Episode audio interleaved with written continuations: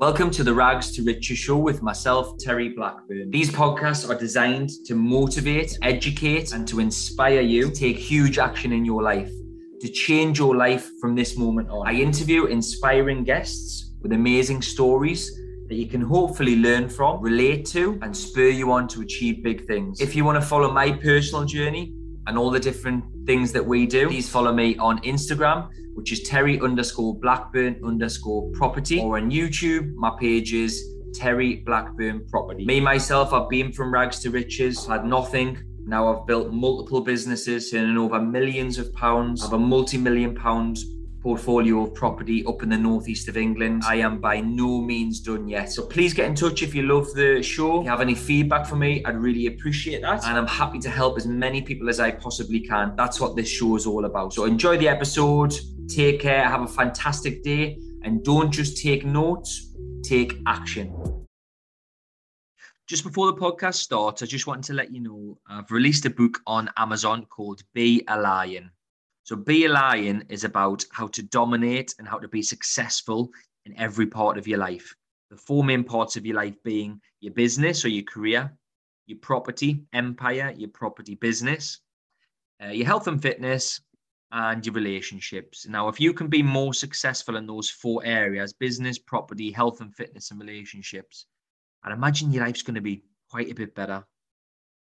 It's not one or the other. It's not sacrificing your health and fitness in order to be successful at work, and it's not being really, really wealthy, uh, you know, at the expense of your your relationship. You can be happy, successful, content in every single part of your life. And the book does explain how I do that and how I believe you could replicate what I've done and just be a little bit better in each part of your life.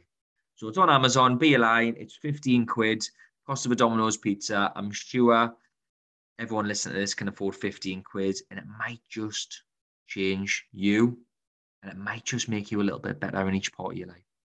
So pop on Amazon, grab it. That'll be massively appreciated and enjoy this podcast. Have a fantastic day. Hi, and welcome to the Rags to Riches show with myself, Terry Blackburn. Now, today's guest is Danny Inman, who I'm sure most of you are aware of. He is a straight talking realist from he says north, but it's not kind of the north. Newcastle's north, but he's, he's, he's from the, the Chelsea of the north, as he says, Warrington.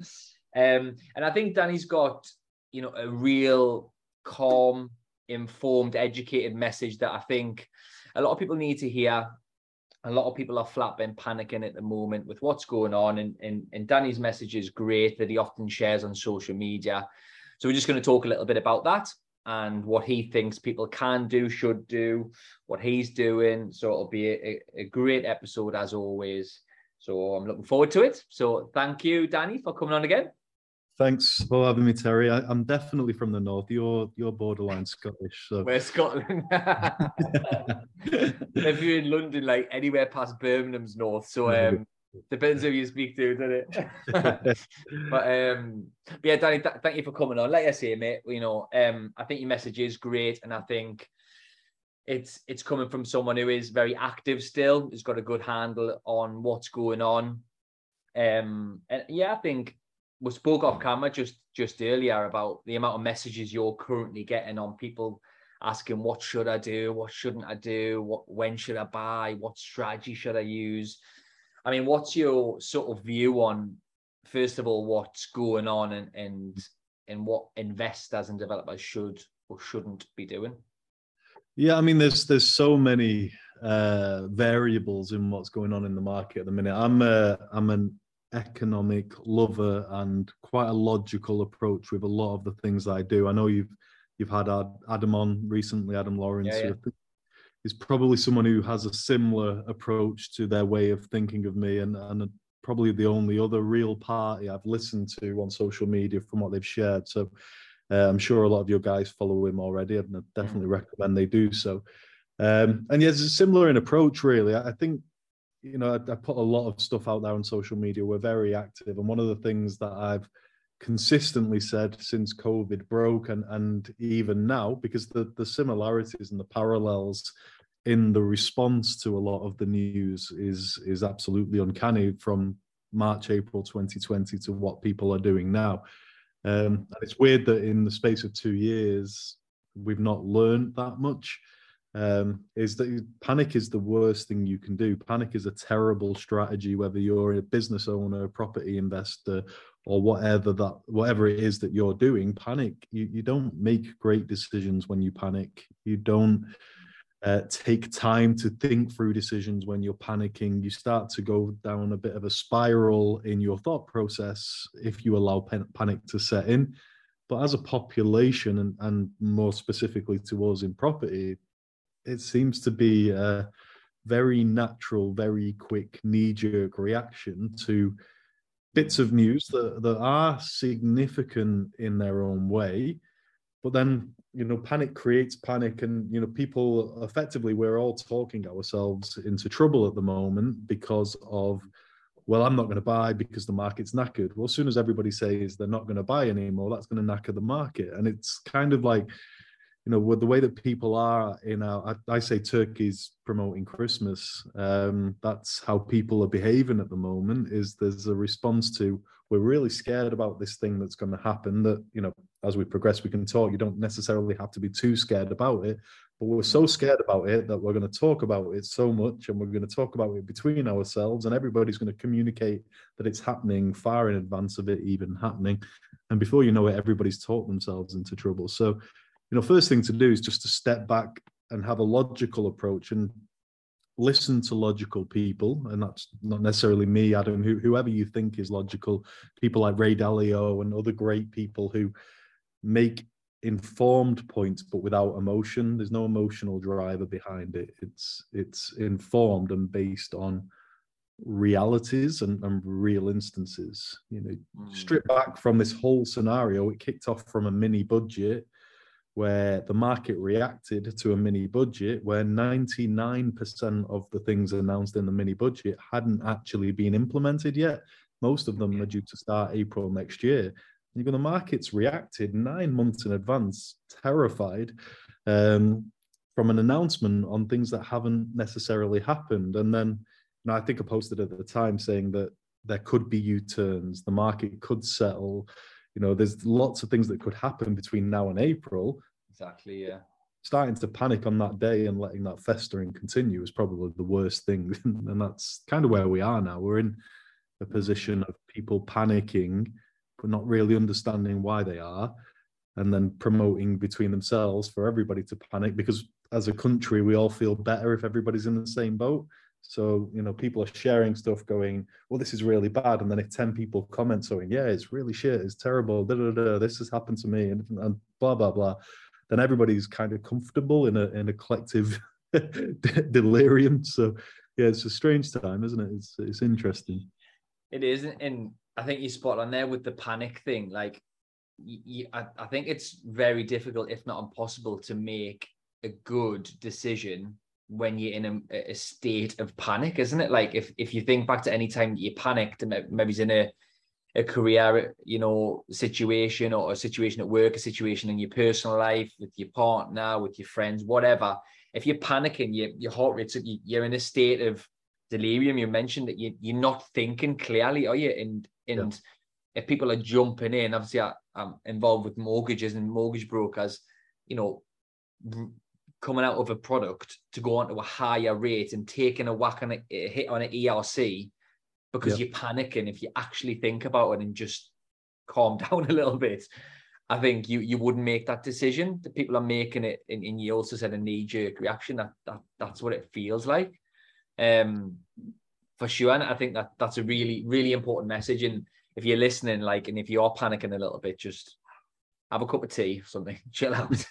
Have a beer. And and i mean that leads us on i've got quite a few questions but that leads us on to I was curious to ask you when you seen all this happen, did you have you kind of seen this before a little bit, or were you kind of just trying to take a bit of a step back and analyze what was going on? What was your immediate reaction when this kind of happened? And what did you start to think, right, what's the way forward here? Yeah, I mean, we've we've seen it or we've all seen it. We all saw it very recently. We saw it april 2020 when everything shut it down. and everybody yeah. said you know savills were coming out and doing 18% predictions drop in the market. Market was predicted to crash at that point And the principal fundamentals of property are supply, demand, and liquidity of finance. And uh, when we went into COVID lockdown the first time, those three strong pillars were still all very strong. The banks were very liquid and they got made more liquid as a result of COVID. And supply of housing was low and demand was incredibly high. We're still in a position now where supply is low, very low actually. There's more, there's less sales. I just saw today less sales going through um, this summer than there was uh, last summer. So, you know, the the available stock, and that's because of available stock to to buy, is actually still very low, and people still want to buy them. It's the liquidity of finance that has been a bit more challenged this time because because lenders have panicked they did panic. They panicked exactly the same at the start of COVID. The lenders were pulling offers. Development finance in the middle of finance lenders were saying, "Oh no, you know, we're not going to be able to give you the next tranche." You couldn't um, do the um, valuations. You had to stop the valuations as well because COVID. Valuations, yeah, yeah, yeah, exactly. There was, there was a six to eight week period there where there was mass panic and for me, I, I, this time it happening again this time because of the challenge over liquidity of finance. I looked at it and I've looked at the same principles. They're slightly different pressures. I mean, lending and interest rates going up does put a different pressure today that wasn't there in 2020. Mm. Uh, but there are other considerations to make there. Everybody's focusing on where the base rate is going to get to, as in what is the peak. And I've heard Adam talk about this, is something we agree on massively is people focus on peaks they don't focus on the duration of the peak so yeah. if something flies up to 5% 6% but then drops very quickly to two and a half three four then that's okay you know that's not you've got a smaller period of time you've got a challenge where it does peak but what will happen is people will focus on that peak of 6% and go, that's it, lending's going to be 7, 8, 9, 10% now. Who's going to buy? Market's going to crash, da da da, and away you go and and the same was you know same thing was being talked about with inflation whereas now we're saying inflation's peaked. Everybody was saying inflation's going to get to 14% and because people don't have the ability to think beyond the peak they then consider the, the peak is going to be forever and that's it then. Inflation's at 14% forever and interest rates are going to be at 8% forever and that's yeah. where we are and that's the market and it's knackered and profit is knackered. And you know it, during these periods of uncertainty they generally settle down fairly quickly. Mm. Uh, you know, growth is gradual. Challenges are generally quite short, and the recovery is often quite quick. So, I think that that's something that people need to consider. I uh, I looked at some of the stock that we you know we were buying in 2010, 11, 12 and you know that's been through six month rule that's been through increased mortgage uh, legislation increased tenancy legislation. Brexit which was apparently going to crash the market covid yeah. which was going to crash the market. And now we're here today and going to crash the market. And when the correction happens because it is a natural part of the housing cycle it, following quick growth there has to be somewhat of a correction. It's never as big as the growth and it's always relatively small proportionally when that happens, the correction will be still at levels far in excess of what we were buying in in the years previous. So, you know, the relativity is important, and I think people lose that a lot. They lose a lot of relativity, and, and we've talked about this at length. I think we even talked about it on our last uh, sort of uh, podcast that we did together. Was yeah. the people people focus on a ten percent fall in the market and call it a crash when actually it's you know you took a screenshot over the last five years it would actually be a 20 25% gain even allowing for the 10% crash. So shortism short termism sorry is a challenge for people in the market as well i think. And i think that's something that that you've got to get uh, beyond a little bit because people will judge from peak to bottom and they you know they miss everything that's gone before the peak and they miss everything that comes very quickly after the bottom as well. They just focus on that little period don't they? So um yeah we, we've been here very very recently. So i think for me it was much easier this time than than 2020 it was much easier than brexit. Um clause 24 that was another thing that was introduced that was going to destroy the market they have temporary impacts and then the market finds its feet again just by the nature of, of housing and economy and GDP and all of that. They naturally start to trend towards a certain place. after periods of growth and periods of, of correction. Mm. Yeah, no, no, I love that. Again, looking a bit longer term instead of this short term and look, looking too short term. I think maybe it's a little bit easier for people who've got experience like yourself to do that. Some of the newbies into property might might never have experienced this. They might have only bought the bought the first couple of buy since 2020. Yeah, or you know, not not not long before that. So um, yeah, speak to people who are more experienced than they are typically calm. All right, everyone I yeah. speak to who's been doing it quite some time is pretty calm right now. They're just saying, well, you know, things like this bring opportunities, and that's kind of the way they're looking at it. Um, so so that, that that's that's a good point. Thank you for sharing that. Um, I also want to ask people will probably be asking you because they're asking me, what's a good strategy right now? What could I be doing right now? Where are the opportunities? What's your sort of view on that? It's obviously a complete crystal ball, but what is what is your view on that?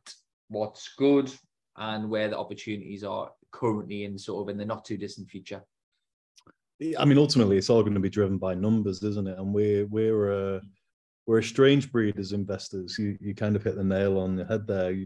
We're all worried about a, a correction and you know correction crash, whatever people want to call it but then we're all adversely aware that we're worried that we've really struggled to get deals for the last two years because the market's been so hot it's so hard to find stock. So you know you sit there and go well what what is the opportunity? Depends on what actually happens in the market. I, I have mm. my own opinion on what i think is going to happen and i'm you know, I get I get called an optimist quite a bit, and and uh, you know in our industry and in the education world, a lot of people try and sell on the negative and on doomsday and they'll say the world's ending da, da, da, and all of that. Whereas i'm a little bit more you know it's never really tickled me to listen to people going you're all you're all fucked but here's the greatest opportunity don't waste it. And you kind of go well you know that, that, that's never sat right because it's an over exaggeration it's never as good as they say or never as bad as they say. It's always somewhere in the middle. Um, so what what I think is the best strategy will depend upon what happens in the market. What we're doing right now and what the, the principal strategies that we we still believe in um, is bottom end of the market is again, we've kind of gone full circle. Bread and butter buy to let stock that you can buy with a strong tenancy profile, whether that's private or social. We think that's hot, red hot. You know, rentals are growing at the fastest rate they have in history, again, because of a lack of supply you're buying in an area where there's a huge lack of supply. Um, so we're, we're doing quite a bit in that. We're picking up portfolios for land off landlords who do want to get out of the space. Maybe they've been in it 20, 30 years.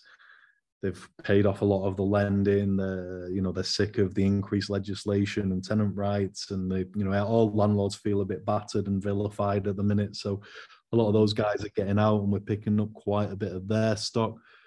HMO market is going through the strongest period I've seen in 15 years in property uh, by a long, long way. And I think there's a few reasons for that. Um, I think the main one is that most HMOs are bills included, and tenants mm. are hearing a lot of the noise around utility costs and they just want to know what their monthly outgoings are. So we're even getting couples that might have considered taking a house going, oh, I don't want the uncertainty around bills we're going to stay in a HMO where it's all bills yeah, yeah. included.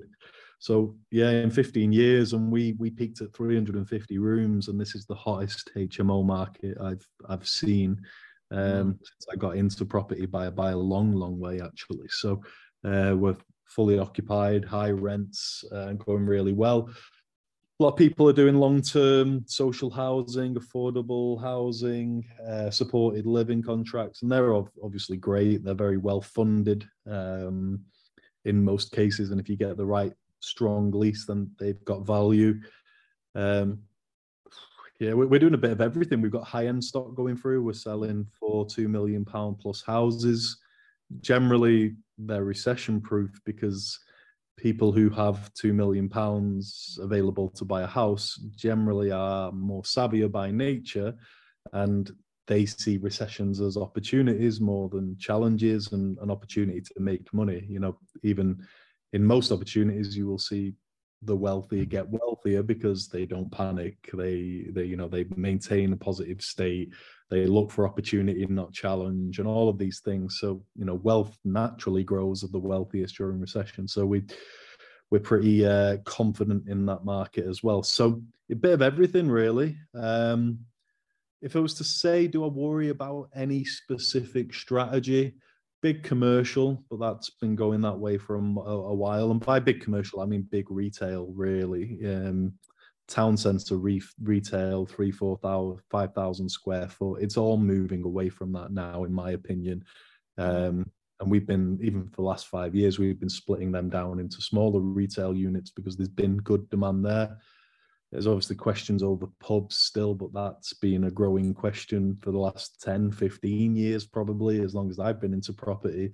So I think what I would say is the strategies that are struggling were the strategies that were probably struggling anyway. And beforehand, yeah. yeah. And, and what what happens with any challenge like this and a recession is it just it speeds up the things that were going to happen. So, mm. you know, if things were going to fail, it makes their failure quicker in a lot of cases. Um, and if things were going to succeed because of supply and demand, then it also speeds that up. So, uh, yeah, I think most things, um, but big retail, I think will struggle. And then maybe mid-sized developments, you know, your 80, 90, 100k a year salary kind of guys.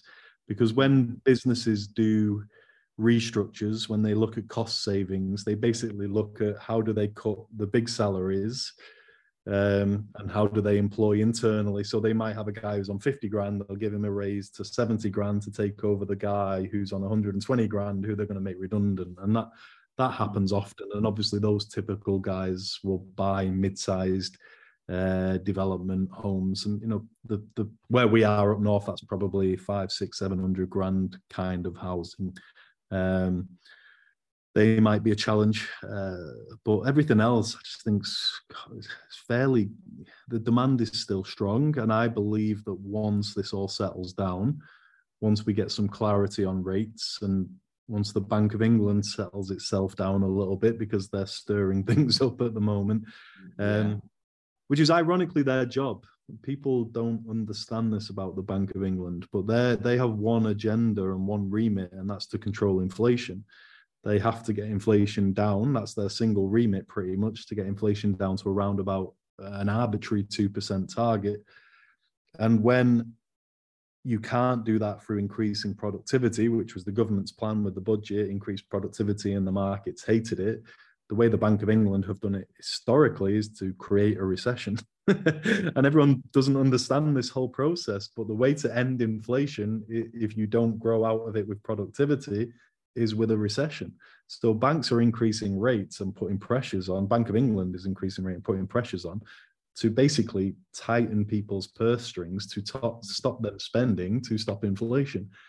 So, you know, we're all moaning about inflation, we're all moaning everything's getting more expensive, and we're all terrified of a recession. The only other option is productivity. And unfortunately, our public were pretty scared about being more productive as well. So it, it's probably going to go down the recession route. Which is quite sad, wasn't it? I think you put it online, and I was of the same view. Like I thought it was quite a good thing. I, I, you know, betting on the country to, you know, to step up. I thought was quite a positive move, and I was quite uh, looking forward to that as a business owner and having my fingers in a few different pies. I was thinking, this is good, this is good news, and then literally the day after, it was like a shitstorm just just came over and it and it evolved into what it, it is became now, which is quite mm. sad. I thought. Um, well, when they when they did the budget, I literally I watched it open mouth because, like you say, for us it, it's phenomenal. We we will take those benefits, run with it. We believe in productivity. We're entrepreneurial Definitely. by nature. We want to create opportunity. We want to create growth. But all of that's hard work. It's all hard work. So to mm. tell Joe Blogs that he's got to do that is is a bit less attractive. So I, when as soon as they did the budget, even before all of the reaction kicked off, I, I did a video on Instagram and basically said that's the biggest political risk I've ever seen. I can't believe that budget, and everyone's going, "What do you mean? What do you mean?" And I was going, "Well, they're basically saying." We've tried recessions before and you all moaned. We tried austerity and nobody liked it. You know, we've struggled our way to bring inflation down in the past Mm. Now, be more productive, and that will bring inflation down. We will give you the opportunity. And the market, the market's response was basically, we don't back the British population to take that opportunity. And uh, you know, there's there's obviously more variables, but when I stripped it down, that was my genuine thought was that that was a budget of opportunity. And then it started to become things, you know, then it went. I was really looking forward to this government because I thought that they were going to be ballsy. And you know, the, the, I think my perspective was that they think they're not necessarily going to maintain power if they take us through a recession because they'll get blamed for the recession and then democracy means we'll change to labor and the same cycle will begin again with a different person and, and away you go. And the, you know we've been going through this for decades. And so i thought this was a good opportunity but you know now they've started to do u-turns and the markets like it and it's a bit more comfortable and you know they u-turned on the the higher rate of tax uh, that they that they'd reduced or actually expelled they'd done a u-turn on that um, and that was the smallest percentage of the whole budget yeah, yeah. the one that got most political attention and that you know that says a lot about us as a democracy that and media who uh, who also have an agenda. There's so many different agendas. Bank of England's agenda was recession. They've got the media on board. The media loves a recession because it gets a load of loads of eyes watching bad news. But then the government, on the other hand, weren't agreeing because they want the growth to to because they've tried the recession before and it didn't go too well. So yeah, that's the problem at the minute. It's too many people rowing their own ships in in different directions. Yeah, it's a shame they don't have confidence in the in the British people to to to, but never mind. Um, our thoughts aren't going to change anything on no, But um, just just picking up on, on a, a, couple of things you said there. So you talked about the opportunities. That there's portfolios that you're looking at. I thought that was maybe an opportunity in terms of if there is landlords that are being hit from every every angle. There's also one that that, that some people aren't talking about. If they're sitting on SVR, if they're sitting on standard rates, they're going to get really yep. squeezed even more so. Um, there's lease options on those portfolios. I'm seeing HMOs the same as you. Mine are full. Um, there's obviously the challenges of the energy with the HMOs, but the demand seems to be great. Um, one question I have been asked, it'd be interesting to see your view. Um, a lot of people are saying, well, buy to lets don't stack anymore. Well, for obvious reasons, the likes of London and things, but like you said, they were maybe they weren't maybe stacking that well before all this anyway. Yeah. The the lower yielding typically than up up north um, if they don't stack anymore, what are people's options? Because we can't change rates. Mean, what would you generally say to that? Yeah, I mean, listen, the, the whole interest rate thing I find very, very interesting because we have built a false understanding in the last seven, eight, nine years on where interest rates should actually be. I, you know, over a period of 70, 80 years, if you look at things economically, base rate has started to trend down and it's mm. it started historically it was a 10% average trending up and down, up and below. And then it started to trend down to 5% as we headed into 2000s, 2000, up to 2009, 10. And I think the new trend rate is going to be around a two and a half percent mark um, because ultimately it can't get too high. Mm. In reality, a it would bankrupt the government itself, but it, it, the, the the proportion of the debt has increased, and over the years, that is what has made base rates start to trend down quite a bit. Um, so. Six percent yields, five, six percent yield stuff where you were relying on a mortgage to buy it, that was never going to work long term as a cash flow strategy. It just wasn't. As soon as any, you know, any movement in interest rates would effectively take most of your cash flow. If you've got a five percent mortgage, a six percent gross yield isn't going to cut it on a cash flow level. So, on those particular deals, uh, I'd anticipate there's going to be more cash buyers uh, that that move into them. I also anticipate rents are going to go up and, and continue to go up yeah. for a period of time. And you know, it, it, people, I think there's some governments that are afraid of that and they're introducing rent caps, which have historically proven to be suicidal. Um, yeah, effectively, yeah. Ireland was carnage. Ireland is absolutely carnage on the back of the rent control zones that they introduced. They lost a load of landlords. The governments don't build enough stock themselves.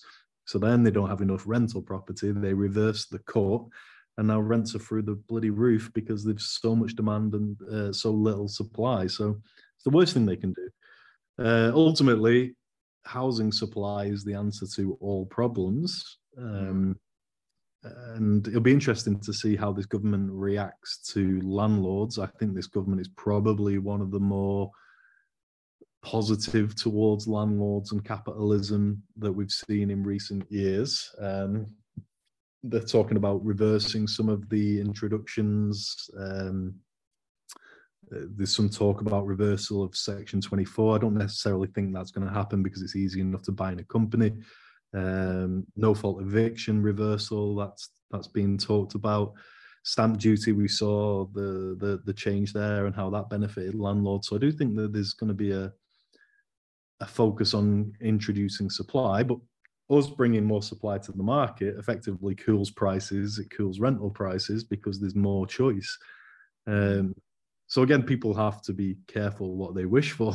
you know, if we it, it, everybody's worried about the property market correcting or there being a 5 10% correction but then everybody's also complaining they can't get enough deals or they can't, do, yeah, exactly. can't, can't do enough flips if you bring enough flips to the market or you start bringing a load of deals to the market by nature by very nature the market will correct or slow down i did it i saturated my own area in hmos we did that many rooms that quickly inside of an area that we ended up having to start to drop our own rents because we were competing with ourselves. And that's, yeah. you know, if you expand that across the whole country, that's what the supply and demand challenge would be. Um, so yeah, in, it's it's interesting times. I do think uh, I do think that there's big opportunity and potentially equal challenge in in equal measures. Um, but I do think that interest rates are getting a lot of attention at the minute um, but it, it, you know, how long do they think interest rates are going to increase if we do go into a recession? Because historically, the natural reaction to a recession was to drop interest rates mm. to yeah. encourage investment. So again, that's people's thinking: is people think that there's going to be high interest rates for a massively long period and a really deep recession. Well, actually, those two things are a little bit at conflict with each other and historically haven't happened. You've not had long term high interest rates and a deep recession running side by side for a long, long time. Um, and it wouldn't happen for a long, long period. It might there might be some crossover, but not much at all. So that's you know that goes kind of going full circle, aren't we? Going back to what people react. That's the reaction of yeah, yeah. High interest rates, high inflation, serious recession, and you go, well, actually, some of those uh, opposing partners. High mm. inflation and a depression that does that can't happen at the same time. They're two different ends of the one spectrum. The effectively, it's one or the other. You're not getting massively high inflation and a deep uh, depression, but you know we we've lived in this environment for the last two years where people have thought that an inflationary period is all right. It's better than a recessionary period, and actually, both of them have positives and negatives for us, it's been positive because our assets have grown in value. Uh, you know, lending has been fairly cheap. Uh, people have had money to spend, and that's been great for us. Um, but on that side, we've had no real available stock to buy because everybody else has been in the same position. Whereas a recessionary period, you know, we're not getting the best prices, but we've got a lot of availability of stock and um, good access to the market and various things like that. So, the pros and cons of, of of yeah. every economy, isn't there? And I think people don't see that. They only see the bad side of each side of the equation. Um, when you know opportunity and challenge are kind of equals and opposites to a degree. Mm. Yeah, and, and, you know, you say you've said this phrase online. I, I think it's really applicable right now and it's a great way to show you know summarize it quickly is there's no bad time to buy. There's only the wrong way to buy at the wrong time or the wrong strategy for a particular time. Yeah. and i think that's a, that that's exactly it. You know you could be buying cash if you're in that position too. If rates are too high and the deal doesn't stack you could buy cash. You could use angel finance. You could put a higher deposit down. Yeah. you know th- there is other ways than just doing a 75% ltv product. Um lease yeah. options there is other ways, isn't it? Um, and it, it depends on, and I'm sure you find this. You know, I'm not in the in the education space like you are, but I think people sometimes they want someone like yourself or me or whoever to tell them something that is going to solve all of the problems and give them the special recipe or the special ingredient to just to, to get to where they want to be when it's not it's not that simple it's changing all the time look look like a month ago look look at the difference right now and in a month's time or nine months time look at the difference that it'll be then. And i think that's why you, i think your message is so powerful because it's just like calm and like settle down everybody. Like it is what it is. been here before. I didn't want to say that. Um, but yeah it, it's it's really it is really calm. It's it's informed. It's educated and it it's what a lot of people need. And adams it's a what it's what a lot of people need to hear is, is your message. Um so thank you for sharing that because I, I, think I really think it's great online. Um, any predictions, Danny? I know you um you were getting called Mystic Dan and things like that a, a year or so ago, a couple of years ago. What's your prediction for maybe's house prices, rent, and um strategies that are going to come into the ruin, maybe's flourish in the in, in the next few years? What would you say on that? Yeah, I mean it's a, it's an interesting one because so much of it depends on policy. Um, a lot of what we kind of said, and you know, joking about Mystic Dan and all of that, I use Kermit yeah. Frog from the meme where yeah. Kermit the Frog's drinking his tea, saying that's none of my business. That's my favorite thing in the world.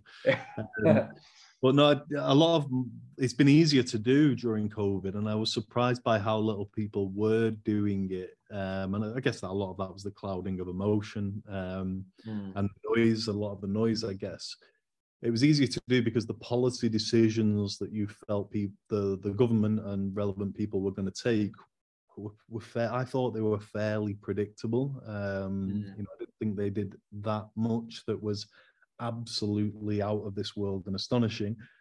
Um, the budget was a, a, big variable because it was probably the only thing that you've probably seen in the last few years where you've gone, Christ, that's very left field. Um, so it depends on what line they really carry on. I, have said since COVID, my genuine thought, even when COVID hit, I thought we had about 20 to 25% worth of growth still in the market with a five to ten percent correction. Mm. Um, and I, you know, I've got to stand by that because I said it. It looks like we're probably going to get to thirty percent growth, um, but I still stand by my five to ten percent correction. Uh, you know, it, all of the media's today is, you know, it's about growth slowing, and you go, well, slow growth is still growth. So the minute they're talking about growth year on year has gone from whatever it was, eleven percent to nine point eight percent. And you go, right, the whole of that year, you were telling me a crash was going to happen.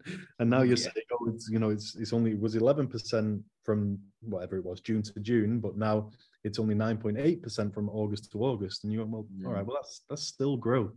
So you need yeah, to start coming back to me when that growth is 7%, 5%, 4%, free. And then when it goes into the minus. So I still think we've got a bit of a lead time before mm. that correction comes. And I, you know, I think middle of next year, probably before we start to see any kind of negative minus figures in the market on a year on year basis. Um, mm. but yeah, it's been, you know, people have made numbers say what they've wanted to say, haven't they, really? But that, yeah. you know, that's been my feeling. 25% to, to fall five to 10 was my original prediction. It now looks like 30% area, area depending. Um, rentals is the single biggest challenge. And you know, I'm probably contrary to everybody out there in my belief that the biggest housing crisis we have in the UK is in the private rental market. It's the only market that's declined. We've lost over a quarter of a million houses from the private rental market in the last five years. Demand is massively increasing and nobody's providing supply. You know, landlords are exiting the market, being vilified. They're concerned about taxation. Um, you know, in our industry, as property investors in the seminar and education world and all of that space, you think everybody's a property investor, but that's just because everybody follows everybody. when you actually yeah. look at the the industry as a whole, it's actually a declining industry and one with massively increasing demand. And, and when you look at it like that, and then it's one that's getting politicized a lot with Scotland talking about rent caps, and Ireland had their rent caps, and you go, mm. this is a real problem because unless the government are going to replace that housing, we have got or we will have the fastest rate of rental growth we'll ever have seen in history. I strongly believe that. And there's some chat that we're getting to that point now. I think we're 13% up year on year. But that, you know, that isn't greedy landlord. That is challenging policy that makes it difficult to supply the amount of housing that's actually needed. And because policies are so politicized by the government to put out an agenda, when you put out the actual figures, rentals, private rental market is a massive, massive, massive issue, which will see rents outstrip growth of house prices, I think, for a, for a long, long time, unless it's resolved very quickly. So rents 10% a year, I'd be surprised if if we're not increasing by that level. Um, and then you've got to look at how much does that offset your bill increases. I've talked about my HMO demand my bill increases, utility bill increases, have largely been offset by rental increases because the mm. demand's through the roof, and you know couples want to move in, paying a couples premium or whatever it may be, uh, and then how much is that going to offset interest rate increases as well? So, yeah. I think private rentals the the hottest market and is something we're focusing on. We've kind of gone full circle to uh, back to buying basic buy to let stock, very simple stuff high demand, low cost, under a hundred grand, ideally purchase prices, um, picking up portfolios from three to four to 25 um, is the biggest we've got going through at the minute. Uh, from landlords who've just had enough, and we're happy to we're happy to take over and get battered with a stick, basically. So. Yeah, no, sounds good, man. It sounds good, and again, I think that's really good to hear it's really reassuring for some people. Certainly, a lot of people who've already got properties. You know, it's not just about you know you're not just going to get squeezed. There are some positives in terms of your cash flow because if the rents are going up at such a rate, and you maybe have to drop on SVR or your your fixed rate is coming to an end. Yes, you're going to be paying more in interest, but if you're getting more in rent, you might just be the same off as what you are now. You might just have to ride the storm for a couple of years. Yeah, because property is not a short term play either. Surely shouldn't be. No, you. I mean, you hit the nail on the head earlier when you were saying about like different ways that you can do things. What I've seen is mm. whenever there's a challenging period, and it's very sad, but it's very, very real. It's those that lack knowledge and experience or the right people to lean on who really struggle. And you know, whether that's because they panic or they just don't have the knowledge on what are their other options. You know where else can they go for lending? Do i really need to make that decision short term? Should i really be paying that cost? You know what do i need to do with my tenant in this situation? My banks come to me and give me this problem. And and if you don't have a bank of knowledge or a bank of experience to lean on um, that that's the challenging period and i've been quite fortunate in that i've surrounded myself with people who've had incredible success in property over 30 40 years and you know when when some of the early stages when i was a few years and i'd speak to them and i'd say the same thing where they'd go I'd, I'd be like, well, what was 2007 like? I bet it was hell. I bet it was the end of the world. Da, da, da. And they were like, well, you know, they could barely remember it. They were going, yeah, you know, it was it's a challenging period for a bit, but my rents went up and I did this and I spoke to this bank and I, you know, I lent on this guy and he lent me some money and I did this array. And you go, and then they like in 18 months two years you're pretty much through it and i'm like right okay interesting you that's where that's when your network is also you know what you're creating with prosperity that's where your network will come into its own because you can yeah. lean on someone who's either more experienced or has got a contact or has been there before or you know someone who's doing something and you connect you that's what i think i said to adam as well like your, your network in times like this really comes into its own it's, it's so valuable by even if it's just someone who calms you down and, and yeah. stops you making a rush decision because you're panicking or brings an idea at the table or a different way of thinking um which will like like you say like you say get get you through it um yeah, I, mean it's not even a not even a plug for us or you know Adam's t- the, the, Adam does a very similar vibe to a lot of what we do and they're they're great as well from what I can see. It's just being around people who are actually going mm. through the same thing or who Definitely. have historically have had those experience can maybe say have you tried this this and this because it's the amateurs, am- amateurs, and it's so sad, but they struggle on their own. They panic when it goes wrong. They view one deal not working as being terminal and the end of them as a property investor. You know, I always say one deal isn't the end. Like, I would take one deal absolutely failing and maybe losing me a shitload of money to then have the opportunity to buy a bigger volume in the greatest mm. opportunity buying opportunity in recent yeah, history. Definitely. You know, the, the, there's there's perspectives and relativity mm. to everything, but people just go straight away for that end of world panic, and and that's why, mm. unfortunately, during times of correction, it's amateurs and it's residential buyers usually. The ones that get caught. They bought yeah. the wrong way at the top of the market they don't know what to do when there's a correction. They panic when interest rates change. They don't know how to raise money short term, long term to get them through. I, I did a video about it on, on Insta and I was saying one dimensional approaches are very, very challenging in this mm. market. If you only know one way to buy, one way to finance, one way to exit, um, you know, one way to deal with a bad tenant. If you only know these one options and you, you haven't got a bank of knowledge or experience, it's that that could cost you. Um, ultimately, times of challenge. And I've been very fortunate to surround myself. Not luckily, because I, I, I very quickly learned that if I'm going to be in this for 20 years, I want to learn from people who've been in it for 30 years. Mm. Um, but I did that very quickly and got round some of the right people, which is another one because I said mm. earlier, people, birds of a feather flock together. If you're panicking, don't surround yourself with panickers. You'll send, you'll all send each other under, and that's you know that's mm. what social media has become to a little bit. I see on some of these yeah. Facebook groups. 40% crash is going to happen. What you're going to do? And then everyone jumps under it. It's the great reset. We're all fucked. And you go, me. I'm pretty non-emotional and logical and reading that's nearly sent me under mm-hmm. um you know so you, you just got to be careful about who and what you're taking advice from what their motive is what their agenda is you know people selling watch the people that are selling on the back of of this because it drives me wild i think it's a bit opportunistic and a bit crass really um and then watch people who actually want you to be panicked with them. yeah. When COVID hit, that was everyone. We've seen that during COVID. It was, oh my God, everyone's going to die. You're going to die. You're going to die. You stay at home. You stay. and that's what the property market's been for the last couple of weeks, a little bit. Yeah, no, um, couldn't agree more, Danny. It's, it's a great thing that you're doing, great message, great community as well. If anybody wants to reach out, if anyone wants to follow you or get involved, what's the best way for them to, to do that?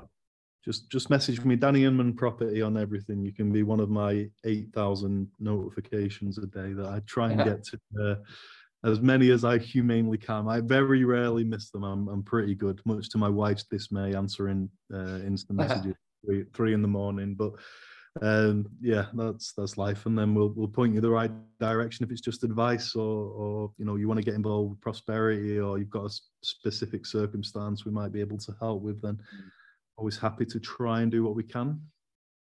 Great. Now, Danny, thank you so much for sharing your knowledge and your opinions today, and have a good rest of your day. Thanks, buddy. Hi, everyone. Just before you go, I'd really appreciate it if you could pop on to Apple Podcast and leave us a review. The more reviews we get, the more attention the podcast gets. And then it enables me to get even better guests and give even more inspiration and even more motivation to you guys. So I'd really appreciate it if you popped onto Apple Podcast, left us a review, shared the podcast with your friends and family, um, plenty on social media to try and grow, grow the podcast, which enables me to inspire you guys even more. Thank you so much. I'm really, really grateful. I really appreciate it and have a fantastic day.